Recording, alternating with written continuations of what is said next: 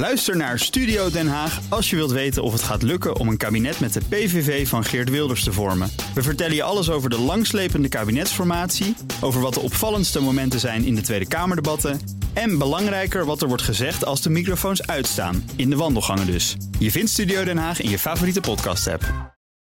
Marcel Beerthuizen staat hier van sponsoringadviesbureau Hey, Thomas. Ja, ik kreeg Waar van zullen jou we het over weer- hebben? Weer iets nieuws. Ik kreeg van jou een klein tikje in het voorbijgaan. Zo even in mijn, in Ja. mijn zij geprikt. Ja. Dat, dat is jouw manier? Oh ja, ja, dat is best goed. Ah, goed, ja, ik, ja, ik heb het wel opgemerkt. Wil je het over corona hebben? En de sport? Nou, heb je Jurgen Klopp gezien? Die vond dat eh, voetbalmanagers zich daar niet over moeten uitlaten. Maar jij kunt natuurlijk wel iets zeggen. Als over- sponsoringdeskundige eh, kan ik hier ongetwijfeld heel veel Ja, verstandigs over zeggen. En viroloog. Dat niet. is de vol- volgende keer dan, dan eh, kondig ik je zo aan. Nee, maar je kunt wel iets zeggen over evenementen die zeer ter discussie staan. Ja. Bijvoorbeeld nou, echt de grootte van de afgelopen zomer. We hebben van de komende zomer, daar hebben we heel erg vaak ook samen al Ja. likkebaardend op vooruitgeblikt. Ja, Ja, zeker. En eh, het is net bekend geworden dat al het, eh, al het sport in Noord-Brabant eh, stil ligt hè, dit weekend. Dus het, het is allemaal over ons heen aan het komen. Laten we hopen dat het meevalt.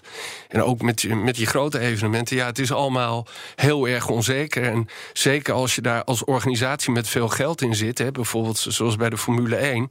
Ja, dan kijk je toch met angst en beven wat er gebeurt. En dan iedereen zegt natuurlijk, ja, we volgen de RIVM, we volgen de GGD, we volgen de overheid, we volgen de lokale overheid. En dat zijn ook de dingen die je kunt zeggen. Maar dat de impact daar is, ja, dat is niet zo moeilijk. Ja. Ja. En hoe, hoe lang wel- kun je dat voor je uitschuiven? Want eh, bijvoorbeeld dat EK voetbal, dat komt echt dichtbij, hè? Ja, en alle competities komen ja, op slot. Hè. Je ziet het ook bij de Olympische Spelen bijvoorbeeld... dat er heel veel kwalificatietoernooien nu worden uitgesteld. Ja, dat betekent hè, dat, je, dat pas later wordt bepaald... welke landen dan naar die wedstrijden toe gaan. Eh, en, en heel veel sporten zijn natuurlijk bezig om te pieken op het juiste moment. Namelijk vanaf 24 juli in Tokio bijvoorbeeld. Hè, of tijdens het EK. Ja, dat, is, eh, dat wordt allemaal onzeker. En, eh, ja, en wat ik zelf ook vind is... als je bijvoorbeeld nu voetbalwedstrijden op televisie ziet zonder Ja. publiek... dan zie je ook meteen dat er helemaal niks aan is. Hè? Dus Ja. eh, misschien dat het met de Formule 1-race nog wel meevalt. Hè? Omdat daar gewoon auto's heel hard rijden. En het is natuurlijk mooi als je een oranje zee ziet op de tribune. Maar goed, als die wegvalt, dan gaat het misschien nog wel. Maar bij zo'n voetbalwedstrijd is het meteen... Maar ja, alles Zijn er weg, vind clausules ik. eigenlijk? Want wij hadden het er gisteren op de redactie even over. Het IOC heeft een clausule, begrijp ik, dat je dat eventueel zou kunnen verplaatsen. Maar hier was dan de vraag, heeft UEFA dat ook?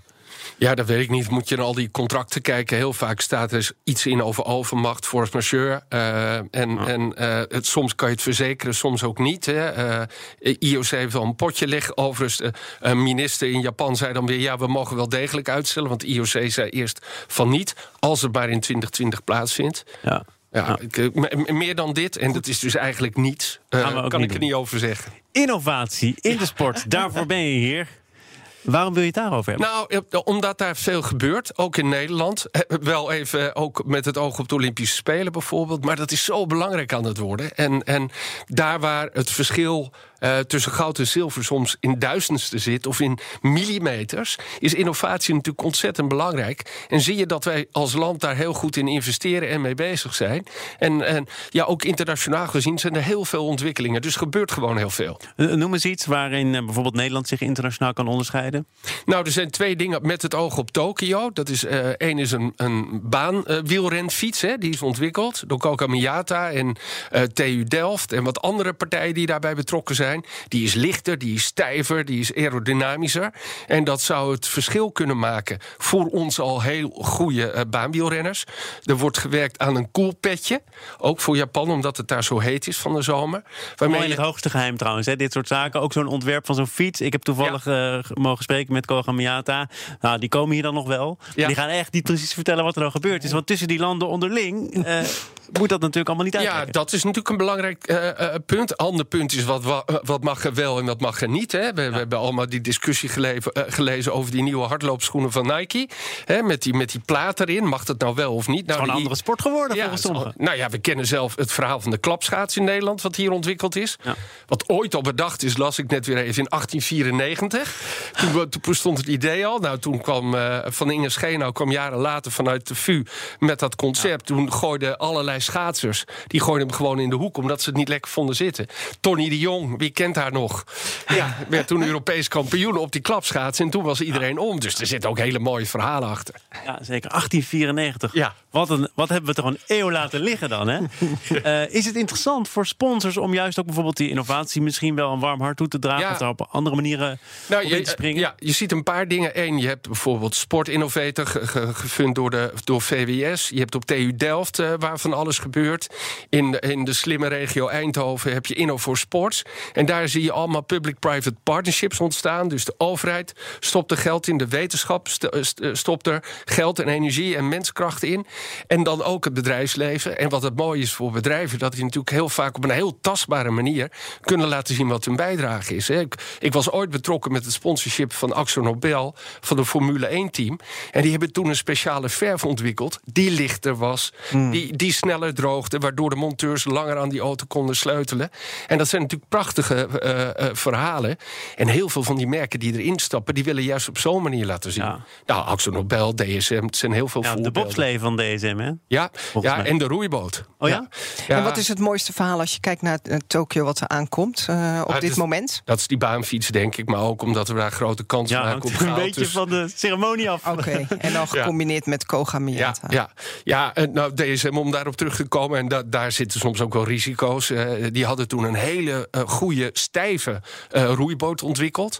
Die werd vlak voor eh, 2012 eh, gelanceerd. En uiteindelijk zeiden die roeiers, twee weken voordat de Spelen begonnen... ja, we vinden hem toch niet zo lekker. En, we, gaan- we nemen maar weer die oude Duitse boot. Eh, ja, dat kan dan ook gebeuren. Eh, dat is niet negatief geweest voor DSM of zo. Hoor. Maar eh, weet je wat, het is, het is, het is eh, een spel waar het om de millimeters en de milliseconden gaat... maar ook om het gevoel van sporters natuurlijk. Dat ze zich ook fijn voelen in zo'n pak of met die schoenen aan hun voeten. Maar je gaat er nooit heel veel van maken. Vroeg ook nog aan Koga Miyata. Hè? Heel veel mankracht, heel veel tijd, heel veel investeringen. Nee, en dan maar- worden er tien of twintig van die fietsen Ja, gemaakt. maar het leuke is wel van heel veel van die innovaties dat ze ook een maatschappelijk belang hebben. Dus op, op de TU is er nu een fiets ontwikkeld waarbij je minder snel kan vallen. Dus heel goed voor eh, senioren die willen fietsen.